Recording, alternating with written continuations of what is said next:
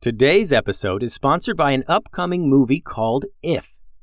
Well, we don't go to the theater a lot as a family, mostly because it's tough to find a movie we're all going to like, but If is one of those movies. It comes out in theaters May 17th. I saw the trailer the other day, and we ended up watching the trailer multiple times to check out all the different imaginary friends that are in it. Some of them are what you would think an imaginary friend would be like a nice looking monster, kind of. But other ones are so random, like this one that's a knight and one's a dragon and one is just a banana. And it gets wilder too, but I'm not going to spoil it all for you. The movie is about this girl who can see imaginary friends, and she goes on this magical adventure to reconnect forgotten imaginary friends with their kids. I know me and my kids are going to enjoy going to the theater for this one, and the cast has tons of our favorite performers like Ryan Reynolds, John Krasinski, Maya Rudolph, Matt Damon, Jon Stewart, Sam Rockwell, Emily Blunt. John Krasinski wrote the movie inspired by his own kid's imagination to be funny and exciting for all ages. It looks like a real slam dunk. The movie If releases in theaters May 17th, and we are totally going, so check it out.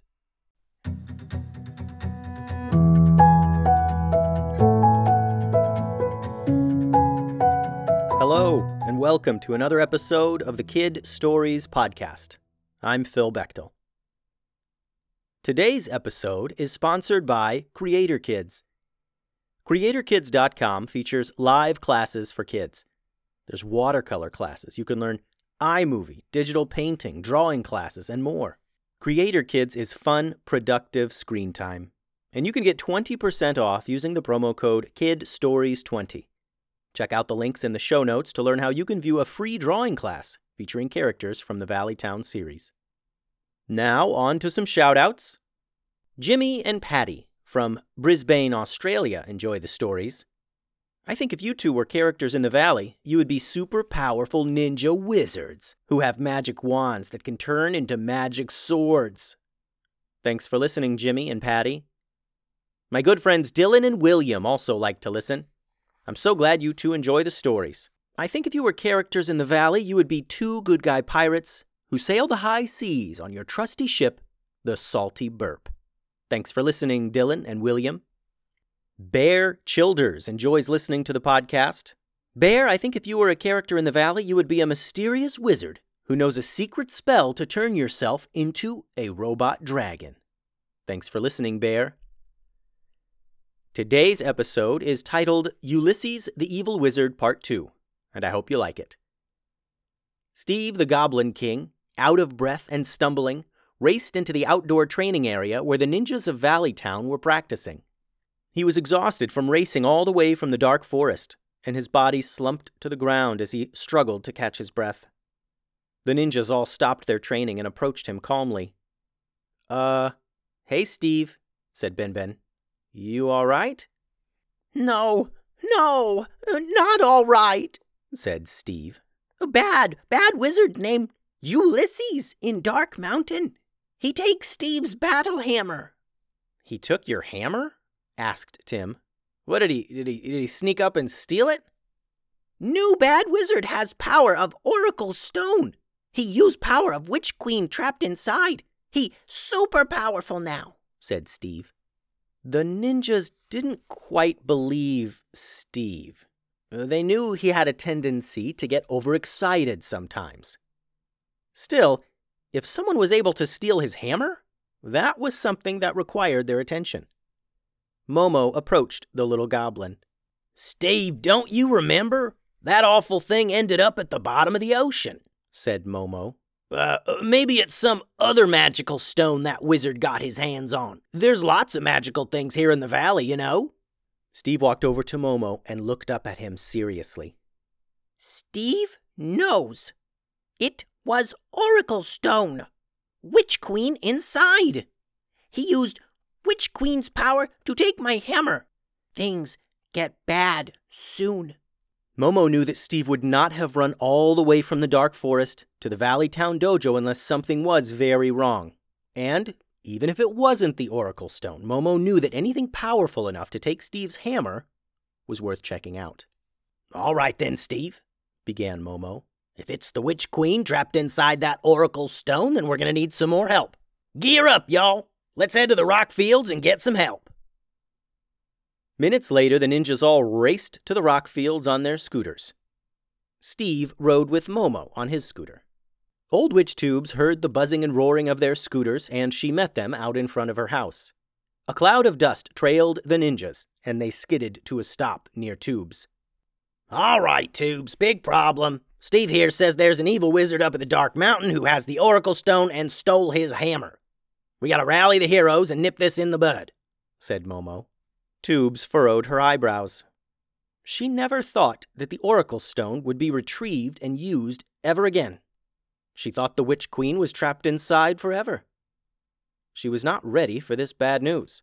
Well, I haven't even finished my tea, she said. It's poor form to deliver bad news before tea, you know. Uh huh. I'll buy you a swimming pool full of tea once this is all over, said Momo. But the longer we wait, the worse it gets. As if on cue, the ground began to shake. Not like an earthquake, more rhythmic, like a drum beat. Boom, boom, boom, boom. The ninjas and tubes all swiveled their heads around, looking for the source of the sound. Tatiana climbed to the top of Tubes's rock home for a better view. She scanned the horizon from on high. Looking north to the dark mountains, she saw the source of the thundering. Tatiana turned and looked down to her fellow ninjas. Well, it's a giant now. This Ulysses must have used the stone to turn himself into a giant. He's stomping this way now. Tatiana slid down the smooth side of the rock home to the ground. All right, ninjas, take up defensive positions. Let's keep him at bay as long as we can. Let's hope the other heroes of the valley can get here quick, said Momo. Steve, take my scooter. Use the speed boost. Go to the academy first and tell Pilson. Then get the ninjas from the Clown Dojo and the Southern Swamps Dojo. Well, go get everybody. Steve jumped onto Momo's scooter. He had never driven a scooter before, but he was a pretty capable little creature. Steve hopped on the scooter, twisting the handle down hard to accelerate and speed away. The scooter blasted forward, completely out of control. Steve tried to steer the scooter and stay on the road, but he couldn't turn in time. The out of control scooter raced off the road and right into a nearby rock home. Steve jumped off at the last moment, and the scooter crashed into the rock home in a little explosion. Steve hobbled up and stumbled over to the ninjas who were standing watching nearby. Uh, well, I, uh, I, I crash scooter, see? Said Steve, pointing to the wreckage nearby. Sorry. Steve, sorry. We'll worry about that later. Just get out of here and get help, said Momo. Steve hopped on another nearby scooter and twisted the handle to get going. Again, the scooter jerked forward too fast for Steve to control the handlebar. He shot forward, this time right into a tree. He leaped off just in time, and the scooter crashed into the tree, completely wrecked. Steve stood, dusted himself off, and returned to the ninjas who were still standing nearby. They were a bit shocked at seeing Steve crash two scooters in a row. I. I crash other scooter on accident, explained Steve sheepishly. I fix later. I fix later. Very sorry. Uh, I go now. This time, not crash. Promise, not crash. Sorry. The other heroes looked on, wondering if Steve was just going to wreck every single scooter here while a power hungry wizard demolished the valley. Luckily, he took off a bit slower this time and was able to steer straight. The scooter buzzed loudly, and Steve shot off into the distance toward the academy. Well, this is off to a great start, said Momo. Anybody else want to crash a scooter before we confront this giant wizard? Of course, the heroes remained silent. Great. Let's meet him head on. The ninjas and tubes all rushed north to meet the giant wizard and hold him off until the other heroes of the valley arrived. As the ninjas neared this giant wizard, they realized his size and they wondered how they could possibly make a difference fighting something so large. This was definitely the largest threat they have ever had to face. Tatiana annoyed the giant with her arrows. He swatted most of them out of the sky easily. The giant wizard used his staff to blast fireballs down to the ground below. The ninjas used their speed to distract the giant. Distracting it was all they could do until more help arrived.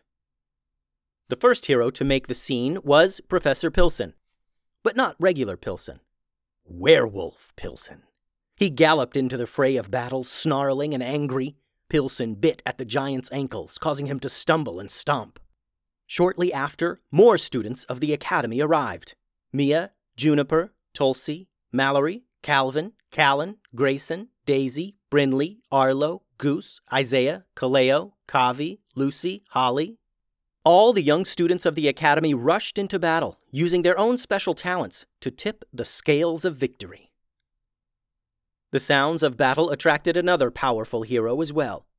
The gray dragon soared through the air with Max riding on his back. The area exploded with the sounds of magic and danger. The heroes were no longer just distracting Ulysses. He was struggling to fight them off. Blasts came from every direction.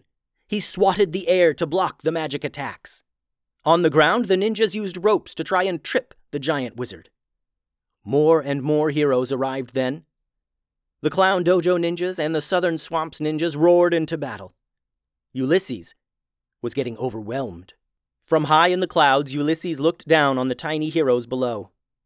He had no idea that this little island called the Valley had so many capable heroes. But he wasn't concerned. He knew the power he possessed within the stone hanging around his neck. He tapped into that power and pointed his staff down to the ground far below. He didn't point it at one of the heroes, though. Hidden among the trees down below was his cat, Sunday. Ulysses shot Sunday with a blast from his magical staff. The oracle stone glowed bright around his neck as Ulysses tapped into its power.